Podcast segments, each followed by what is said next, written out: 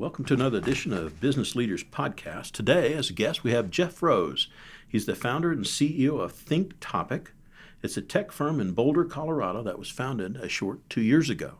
Think Topic combines the latest discoveries in machine learning with expertise in systems engineering. Rather than a typical data science company that might produce some reports or generate some insights, Think Topic builds tools and systems that are meant to empower the business owner. Jeff, welcome to the show. Thanks for having me. Super. Well, I appreciate you taking the time. It's a great day in Boulder, Colorado. The kids are all out, and college looks like it's in full swing in the springtime in Boulder. But if you would, tell us a little bit about your company and what it is that you do. Sure. So, Think Topic is a machine learning focused software consultancy technology company. Um, we really bootstrapped by doing client work over the last two three years. And um, over time what we hope to do is really become more of like a private r&d lab with strategic partnerships with companies and areas that we're interested in working in. And uh, we'll just really focus on the technology in the background and um, they'll have sales and marketing. And so um, we work in a broad range of different types of problems some computer vision data science signal processing doing some work in biotech, um, financial tech, uh, kind of real wide range of areas. So um, it's a pretty diverse set of kind of problems we tackle. As I think about the subjects that you're you're talking about in your business, and thinking back, um, and, and we talked before the show a little bit about uh, you had some travel and education opportunities in Europe and traveled around there for a while and and ended up back, I think, in London working with a tech company. Yep. And you were the lead research engineer, is that right? For the I was one of the first engineers hired at DeepMind, yeah. DeepMind. Yeah. And for DeepMind, did DeepMind do similar things then to what you're doing now? No, so we were really focused on more fundamental AI research. Mm-hmm. So um, I actually kind of came at that more because I had uh, a kind of serious interest or hobby in neuroscience. Mm-hmm. And so I had some uh, colleagues from grad school who I had um, done a bunch of reading groups and neuroscience uh, kind of study groups with. And so at DeepMind, we were trying to combine neuroscience and machine learning and, uh, you know, computation to see if we could um, push the envelope a bit and make some quicker strides in improving AI. You know, when, when I think about that is, so if I'm a business owner and I go, well, I've just hired this particular company to help me improve function or AI, I might be left a little cold trying to figure out what exactly I improved. So, if you would, for who would be, without disclosing anything you're not supposed to, what would be a typical client at that time, and what type of problem would you solve for them? So DeepMind, we didn't have any clients. Okay. Um, that was a pure research company, and so um, really the goal was to just build a top tier research lab. Okay. And um, at the time, uh, yeah. So the whole time I was there, I was entirely doing research. Except at the end, we did have an applied team that was um, looking at taking some of the ideas from the research side and uh, looking at how they could be applied in industry. Mm-hmm. I don't even know if it had been determined whether we would be coming out with the product ourselves or selling it, but um, then we were acquired by Google before that, before anything came out. So when when you post being acquired by Google, so you're unemployed, I presume, and you're overseas in London, and take us from the journey there to when you came back stateside and started Think Topic. Yeah. You know, I had been living in um, Amsterdam for a few years and then in London, and I really just craved sun and mountains and kind of a healthier lifestyle. And so um, part of it was really making a call about did I want to set up my career in London for good, or at least for mm-hmm. a decade more, or did I want to go off and do my own thing?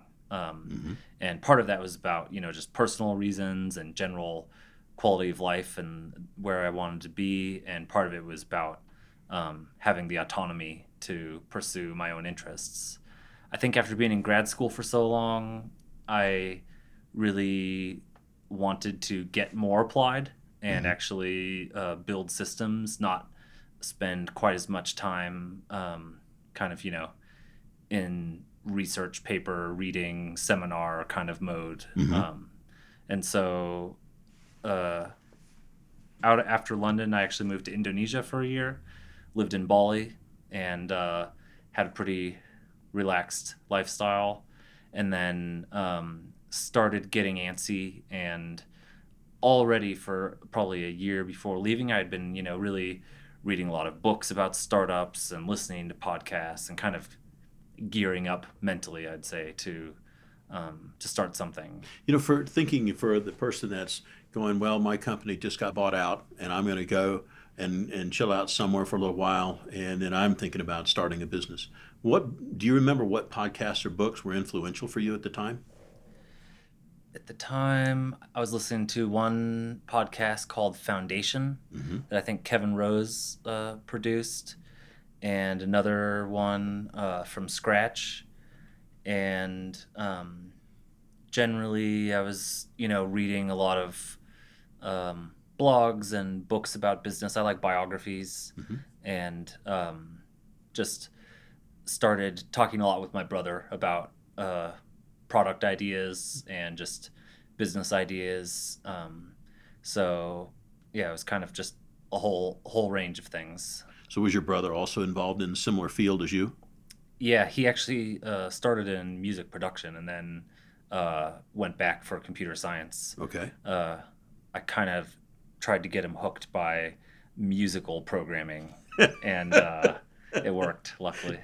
You know, we, we were talking beforehand, and, and we were talking a little bit about the influences that sort of took you in the direction of, um, of programming. And, you know, and I think about some of the folks out there nowadays, um, how your mom got you involved or interested in, in the computer space. If you could walk us through that just a little bit for some of these folks that are maybe trying to encourage their kids. Yeah, you know, I think I had a really lucky childhood in that regard. My mom was uh, the art mom at our elementary school, doing a lot of, you know, clay projects and painting, and we actually had a kiln in our garage. And she got into desktop publishing, so we had an Apple 2gs pretty early, and you know she'd do greeting cards and calendars and things, and it just generally got all of us using computers pretty early and um, my dad actually is a really uh, he's like a master machinist he's he actually works in real estate but his passion is um, machining. And so i grew up around projects and building things and designing stuff and um, kind of a, a mix of that sort of art side of things and really working in the shop and building model airplanes and that kind of stuff. So i think in some way getting into software um, w- was sort of a, a great way that a kid without heavy machinery could sit there and um, in the middle of the night make things out of your imagination, you know. And I just loved that feeling of being able to just create stuff. And um, I remember for a few years in the beginning of high school, I had this project where I was 3D modeling a castle, and that was like hours and hours every day designing this castle.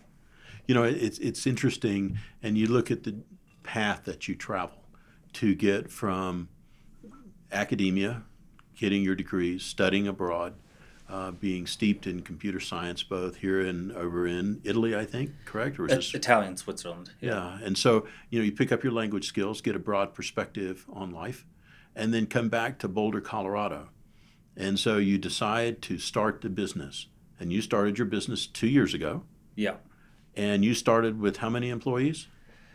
So actually, I started doing some consulting in Bali. Then uh, my brother started collaborating with me. He was out in California, so we had uh, two projects, actually almost three projects underway. Really, um, when I moved back here and we kind of got official and built a business. So um, we were working for an art dealer based in Madrid, uh, kind of building a pretty straightforward web platform for them to manage their collection and we had a project with the Asian Development Bank that was a geospatial analysis tool. So um, they had a problem where it would be really difficult to do due diligence on energy investment projects across Central Asia. And you know they'd call the governor of a region in Tajikistan and ask for advice about where to put a wind farm because they had allocated you know 100 million for a wind farm to help support Tajikistan and he'd say well you know my cousin has a farm it's a great place for it and they just had a lot of challenges and so generally they would put out a request for proposals and have GIS consultants respond and they had to go through a whole bidding vetting process and it just took forever until six months later they'd get some PDF maps showing like okay here's where it's windy. Uh, geospatial information systems. Okay. It's a fancy way of digital maps Okay. and just putting data onto maps. Okay.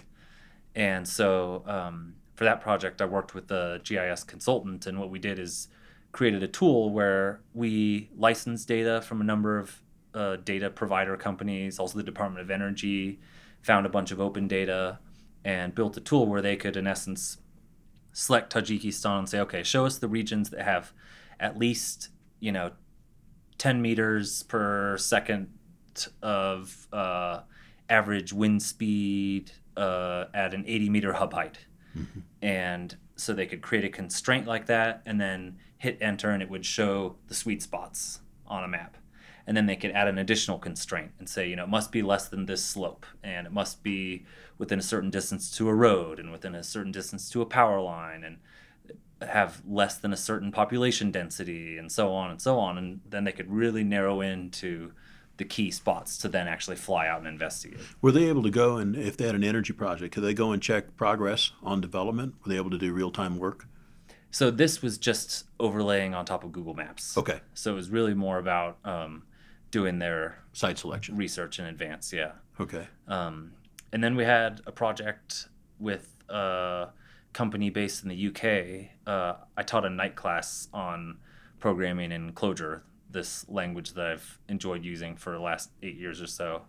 And one of my students from that class ended up um, a part of this uh, sort of European research framework program around uh, medical technologies. Mm-hmm. And so the idea with this project was to use a webcam that was in the corner of a room in like a rest home or maybe looking at a baby's crib Mm-hmm. and then just using uh, video analysis try to determine some health metrics biometrics about breathing rate heart rate are they moving are they having a heart attack have they stopped breathing so that you could signal some alerts to a nurse or a parent or whoever would be appropriate. So we were doing um, we were really building out sort of an experimental signal processing framework to design algorithms uh, for that project. So would would you call that in the world that you're in now, in between artificial intelligence and machine learning? Which one or is that just programming in those days?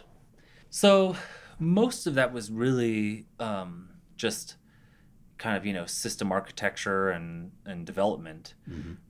But I think what made them unique is that um, they were utilizing new types of algorithms, or we had to design new algorithms for them, and so there are more question marks and a bit more exploration and um, a lot more research involved before we just uh, sat down and started typing, you know.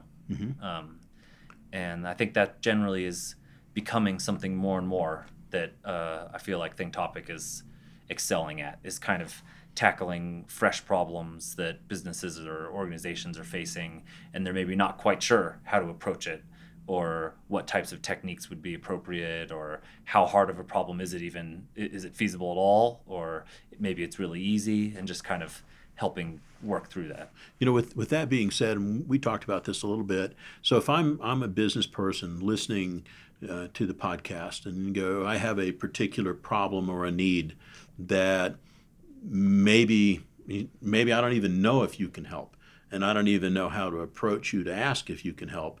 Is there a couple of projects that you can talk about without disclosing who they are and, and sensitive data that sort of talks about what their need was and, and what you guys did to to bring a solution to their problem. Sure. So, one of the next projects we worked with was with um, one of the largest cell phone uh, network companies. Um, you know, like uh, T-Mobile or AT and T or something. And so there, what we were trying to do was um, look at usage data from their users in terms of um, you know how many calls are they making? How many are getting dropped? Are they calling people in or out of network uh, in country or out of country? Um, potentially even the, the web of phone numbers that they're calling and try to design some algorithms that could help the company to know who is likely to leave next month Predictive to some extent. yeah. So that that way they could make offers and say, hey, you know, we're going to upgrade the antenna in your neighborhood. We realize you've been having some drop calls and we'd like to give you a couple months free because acquisition of new customers in that world is quite expensive, but the lifetime value is really high once you get them. So you really don't want to lose them once you have them. And so um, it's a fairly straightforward exercise to build a model that can take in a data set like that, predict who's likely to leave given historical data, and then you can train another model that actually uh, learns over time which type of offer is this person likely to benefit most from or likely to stick around because they were offered it you know because maybe people in different age groups are going to respond differently. Um, so that's one type of problem. Uh, a totally different one might be uh, company locally here that is a manufacturer of um, products that are used in the home and home construction. And um, there are a lot of different options. Let's just say it's like a refrigerator manufacturer, and every refrigerator is made custom. So the customer can check a bunch of boxes and choose which options and features they'd like. And um, they have a really great warranty on their product. And the problem is that they lose a significant amount of money every year because things get returned. And so the question is how can you help figure out what are the combinations of options that might be leading to higher rates of failure?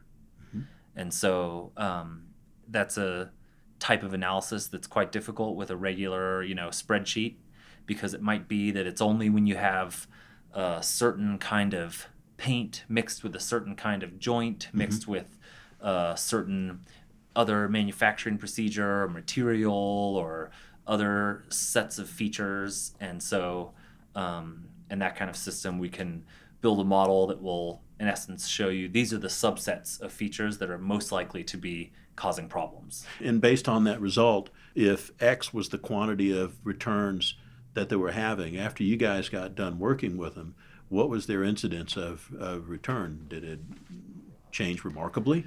don't know yet Don't know yet. yeah Yeah.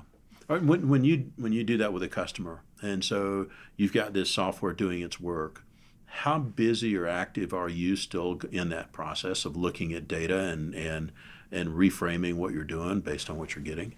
Yeah, you know, that's really something that more and more we've been starting to think about. So I think a lot of people imagine that projects like this are kind of a, a one off effort where mm-hmm. you build something, deliver it, you know, it's like Photoshop or something. One and done. Yeah.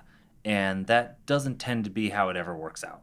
Um, no doubt you could do that if you wanted to. But once you see that, oh, we just implemented this new model and it's saving us customers, you're going to want to keep improving it. You know, there's clear value there. And so also you can start making better decisions based on now that you have this model what other things could you do? Or what other types of offers might there be? Or maybe we can have the model generate offers and do automated experiments to see which ones would work best. And so um, there tends to be a lot of follow on but um, what we do with most of our projects is we actually set up a website for each project. And then we're just week to week updating with our latest results. And sometimes those are live algorithms running. Sometimes they're just sort of a presentation of results of something that might have taken hundreds of hours of computation in the background. If I'm a business owner out there and, and I want to reach out to you, and before I get too far down the road, um, if they want to reach you, Jeff, what's the best way for them to reach you? Yeah, so um, they can visit the website, thinktopic.com, and we've got places to leave us a note there, or they can email me directly, jeff at thinktopic.com. Okay, super. I, I wanted to make sure we got that done before we go too far out in the weeds and talking. Right. You know, so I'm, I'm a business owner, and, you know, what's the minimum dollar figure or project size that is in your arena? It's a good question, and one that we've been asking ourselves as well because there is some sort of boot up time for any given project.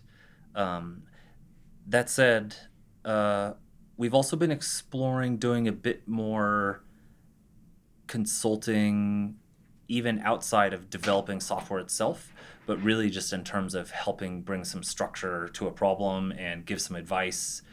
Um, so I don't know that at this point we really have given ourselves a limit. You know, I think um, after some initial conversations, it could be anywhere it you know like kind of a say ten thousand dollar range to do a small project of just a, a, few days of really design sessions and help work through a set of mm-hmm. problems mm-hmm. and um, up to hundreds of thousands or millions if it's something that's going to take a team to be really building out a platform over you know a year or two you know it's and, and for the the person out there and you know what I'm looking for for the business owner. So let's say the business owner has what looks like a large quantity of variables as far as they're concerned, and trying to take and gather intel from the variables they have, and so they have a database hopefully of what they're trying to do.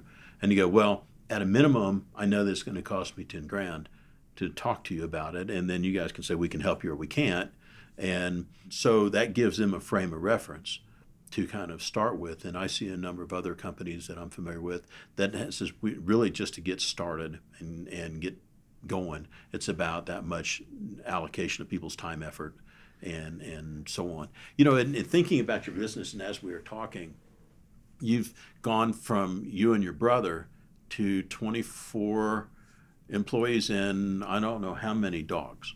Yeah. At least one. Yeah. At least one. And so that's really rapid. So going from what you were doing in in the tech world to being the business owner and having employees and stuff, describe if you can that process for you. Yeah, it's been a real learning process, no question. Um, going from a kind of lone wolf grad student vagabond to a uh, manager and generally um, needing to think about strategy and how to approach a lot of problems. It's been, yeah, it, luckily I've had uh, my brother helping me out a lot with uh, thinking through things, and my co founders also, uh, Chris and Charles, the four of us really um, kicked things off in the beginning. It's been great to have people to, you know, bounce ideas off of and really work through problems. But luckily, we're all very project oriented and we tend to just dive into what we're working on and we really enjoy it. And so um, we've grown quite organically just as we had uh, new clients and we needed people to staff projects. And um, it's it's hard to find people. So we really have um, kind of just grown as we've found the right people to join the team. And so we have been hiring i think continuously, but it's a slow trickle.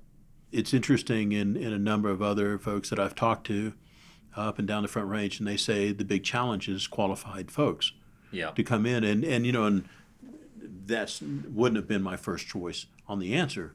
And, you know, for you guys, you're looking for very specific skill sets. And if, if somebody's listening to the podcast and is interested in what you guys do, on the on your website, you have a list of people you're looking for right now and what skill sets they should possess. And you know, I came in here. Everybody's really friendly. It was cool to see the dogs coming by. You know, and and um, it's a friendly and inviting place. So that's that's good to see. And I, I get the feeling that you work until the project is done? I think it's not a trait unique to myself that uh, we're not workaholics by any means. Uh, we don't put in crazy hours here, mm-hmm. Um, and we really try not to because that's just not sustainable.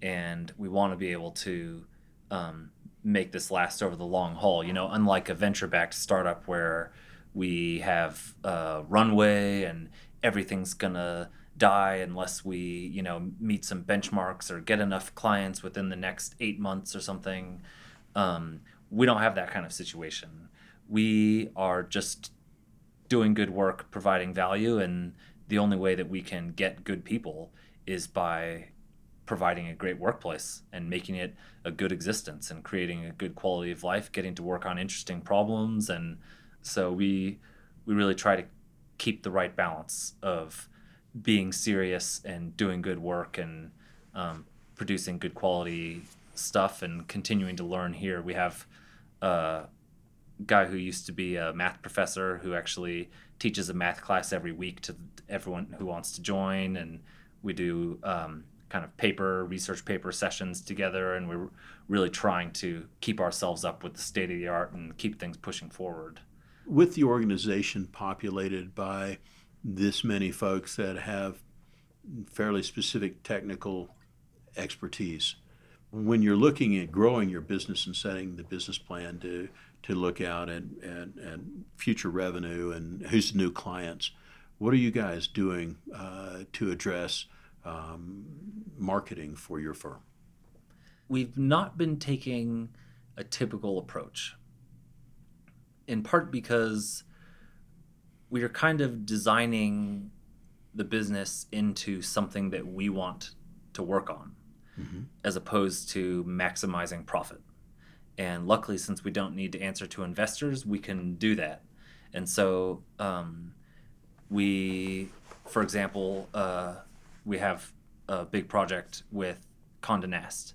And so we helped them build the new style.com and worked on a bunch of image processing and personalization and recommendations and a whole suite of technologies uh, behind that site. And we recognized, you know, a year and a half, two years ago that there were opportunities in the e-commerce space, but it wasn't something that got us excited. And so we've really kind of taken a tact of seeking out clients in areas that we're interested in learning about and that we could see ourselves wanting to put extra effort in to create technologies in those spaces, to find strategic partners in those spaces. So a lot of our marketing has actually been reaching out to companies that we're impressed with that we would like to collaborate with. Okay. And then um, seeing if there's a place where we could fit. You know, it's it's interesting. You know, I think about that and and the luxury of not having to answer. You know, it gives you the freedom of choice you know, and, and you were talking about the projects that get you excited. Lately, what are the either future project or current project? Uh, what's the one got you most excited right now? Yeah, there are two areas uh, lately that I've been really excited about. Um, one is in um, satellite image analysis, and the other is in uh, biotechnology. Pretty different types of problems and systems, but I think that there's uh, a lot of interesting stuff happening in these two domains, and not a lot of um, machine learning has been applied, and th- there's there's just wide open space for innovation and new ideas. And so, um, in the satellite space, um, we were lucky enough to make some connections with Digital Globe here nearby in Westminster. They're um, they have the best Earth facing satellites in orbit today, and their primary customer for the last few decades has been the um, Defense Department and foreign governments. And a few years ago, they Congress allowed them to start uh, selling imagery to um, companies and organizations. I'm pretty sure Google Maps and Bing Maps use uh, digital globe imagery for a number of their layers. And so we've been doing some work with them. We have a, an algorithm deployed into their platform that can um, find cars from space. And we can produce density maps of cars. We can look at them through time. And that's really just a proof of concept for us. We built a lot of different types of models that can um, do what we call segmentation, where we can actually look at a satellite image and sort of paint a mask over any object of interest and we can train these models based on different classes of objects. And so um, I'm really excited about some of the possibilities of um, what we're going to be able to enable over the next few years in terms of just Earth understanding, understanding how ecosystems are changing, understanding how people are moving, immigration patterns, urban growth. Um, there are all kinds of different commercial applications, tracking things. Um, so I think th- there's a ton of great work to do there, and we're hoping to uh, continue down that path.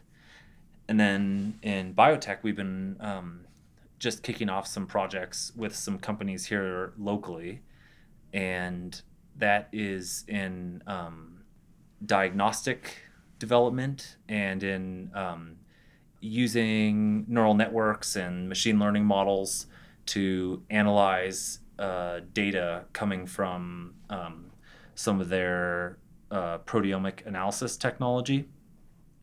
So, in essence, we get results from a very sophisticated blood test that shows the set of concentrations of various molecules in the bloodstream.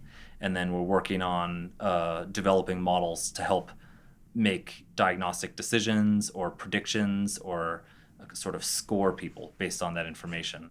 The great thing in both of these efforts, particularly in the biotech, is that we get to work with experts who have been doing this for years and um, then just really kind of bring our unique form of analysis and programming capabilities to problems that they've been working on for years. If, if I'm a business owner and I'm interested in solving what I think is a particular problem or challenge that I have, to have a data set that's useful, what volume or duration of data do you have to have before you really can start creating intelligence from the data? It's a good question, and it's almost always the first challenge we have to overcome in new projects. Because oftentimes, even if there is data, it might not have been collected with um, these new goals in mind. Um, so sometimes we can repurpose old data. Sometimes we actually need to build new systems to gather the data that's appropriate. Sometimes we actually synthesize the data by writing programs that generate it. Um, it's actually not a straightforward answer to just say, you know, you need a megabyte or yeah. something. Um, so actually, what it comes down to is the so when when you create a machine learning model, in essence, what you're doing is writing a program that's taking in some data and adjusting its parameters based on what data it's been exposed to so far with the goal of sort of modeling that data to kind of understand it. Meaning what are the set of states that that data can take and what do those states mean? And so the amount of data that you need corresponds to the complexity of the the sort of system that that data represents. So if you were looking at data about, let's say, um, how long someone sleeps. Mm-hmm. There's not really so much complexity in that. You can get a whole lot of timers or something looking at how long people are sleeping, but you're generally just going to end up looking at some kind of curve and seeing how much they sleep. But if instead, if you're trying to understand, say, uh, how someone's facial expression when they walk into a store corresponds to how much they're likely to purchase, then the space of facial expressions and purchasing interests and you know, it's just huge. And you would need a lot of data a lot many faces and many transactions in order to start making those connections because it's just a much more complex system that you're trying to build a model to understand. In, in talking with some folks down where i'm at they were talking about the the, the need for cybersecurity and some issues Do you think that it's possible within the machine learning or artificial intelligence world to be predictive on saying who's going to be subject to a hack? That's a good question. You know, I think that there's little doubt that you could make those predictions. My question would be what data would you have available in order to train the model? Because you know, for example, if you could know that all of your competitors have gotten hacked in the last few days, no doubt that would dramatically affect the probability that you're likely to get hacked next because someone's going down the list in your industry. But companies don't tend to share with their competitors and they may not know. whether they're getting hacked or maybe they don't know yet. Mm-hmm. And so I think there there is a lot of predictive capability, but oftentimes it's just sort of getting sensors in the right places is is the, one of the real challenges. Do you guys get involved in weather predictability or, not? No, we um, haven't done anything related to weather. Funny you ask. One of our employees is really interested in weather modeling and actually was running his own weather model for a while, and so we had a lecture just internally here all about how weather prediction works a week or two ago it's an interesting, you know, variable. It seems like, you know, being a forecaster is a thankless job like being an economist. You know, you don't really have to be right, but you're still employed, you know, that kind of thing. So for for things that you're doing here internally and the interaction with the employees, there's probably been a role model or two that have been really influential for you throughout your life. Who would you say is probably the most influential role model and how come? It's a tough question because I don't think that I have any one person. I you know it kind of seems like in in different aspects of life or of the kinds of things we work on, I've had different role models. Um, we actually have uh, an advisor here in town, uh, David Goldberg, who is someone that I um, did some work for while I was a student. He's a local entrepreneur who's had, I think, like 30 or 40 businesses and lots of patents and has done a lot of interesting work and I learned a lot from him early on about just um, kind of good application of the scientific method.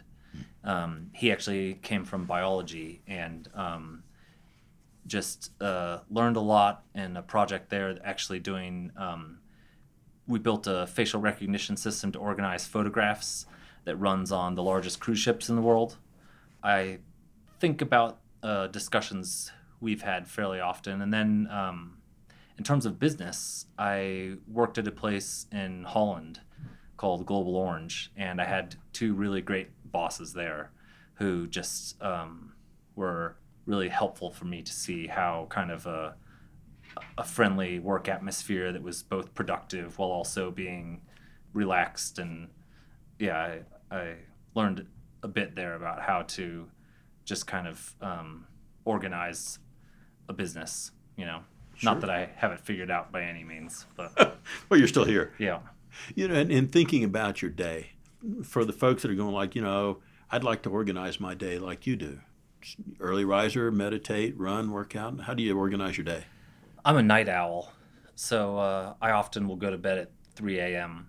Um, and wake up at eight or nine or something and just come into the office. Um, so I don't have any real uh, dramatic morning routine. Uh, I tend to uh, take my dog out trail running after work. It's one of the great benefits of being in Boulder. A lot of people from the office go climbing or hiking or running or mountain biking and do a fair amount of mountain biking after work. So um, that kind of tends to be the typical routine.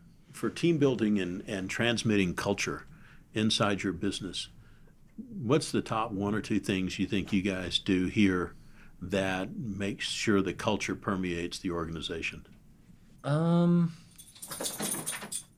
to tell the truth, I think uh, Darwin, who's just shaking off right there, is actually one important aspect of the culture. Just in creating a sort of more friendly atmosphere where you know people are throwing a ball to the dog every once in a while, and in terms of kind of a technical or sort of more academic culture, we really have a lot of great sessions around a whiteboard and working through research papers together and um, having a group of us, uh, you know, kind of tackle an algorithm together or look at someone's results and come up with ideas about how we could improve things. Um, so a lot of it is just through sort of informal interaction like that. But to tell the truth, one thing we've recognized is being a consultancy and having a set of different projects, it does actually create kind of partitions across the company where um, we uh, it's something we want to keep thinking more about and work on more as to how to kind of get us all collaborating more often, just because it's so easy for everyone to be off working on their current project. I'm a little distracted. I'm I'm petting Darwin over here, who just got up. It's a very well mannered office dog, unlike my dog, who is not. Uh, you know, in thinking about project management inside your your your company, and if you have a number of team, people working on the team, how do you guys? Is there a piece of software or, or a technique that you do to manage the project? Yeah, you know, we've gone through a number of iterations on how to. So, you know, when we all were sitting around one table, it was pretty easy. And then um, for about the first year, just about the whole company would go to lunch together every day, which um, actually has the nice side benefit of cutting out a lot of need for formal communication. But as we've grown, we've needed to get a bit more organized. So at the moment, we use a web app called Clubhouse that is a kind of typical, kind of Trello type Kanban board. So each project will have a set of cards corresponding to kind of tasks that are on deck and tasks that are being worked on currently. And um, that at least gives us some kind of insight into what's going on, who's working on what, and how are things moving forward. Looking back over the past couple of years, if if you could go back to a time where you had an aha moment, and everybody has them, I think, and they're different. If you were to look back in one of the more meaningful aha moments that you've had here in the past couple of years running your company, it's hard because I feel like we've had a lot of aha moments. Um, being new uh, entrepreneurs results in a lot of learning experiences. So uh, they happen pretty often. I guess um, maybe some of the aha moments that have been really helpful for me, particularly since um, we're working in a lot of different companies, uh, interacting with a lot of different types of company cultures and uh, different roles within those businesses, it's been an important lesson to learn how to um, how to best organize things to work and collaborate with other companies because that can be challenging. There are often egos involved or different structures around how they think about organizing projects or um, how they expect things to be delivered. And um, I think it's become increasingly important, or we've just recognized more and more how important it is to um, get clarity around a lot of the ways that we communicate and how things will be delivered and um, who's doing what, and just try to really be as upfront as possible with a lot of those kinds of company to company interactions. Managing expectation. Yeah, expectations and um, learning. You know, I think it's easy as an outsider to kind of come in thinking you can have a lot of great ideas and shake things up and make stuff happen and uh, I, I could imagine that that doesn't necessarily feel too great for an insider and so it has to be navigated carefully i would imagine that that was a few discussions here and there yeah yeah you know and, and you we think about um, best moments worst moments you know, along the way. What do you think your your your worst moment? By far, having to let someone go. Um, I really don't enjoy those moments. Um, whether it's been they were actually, uh, you know, great people and skilled and motivated, but just not the right fit for that role, or you know, someone that just wasn't performing. That, that either way, it's tough when you know you sort of have a company like this that does have a bit more of kind of a family type atmosphere, and we really try and you know go out and do things together and take care of each other. So it's um, that that's a tough thing.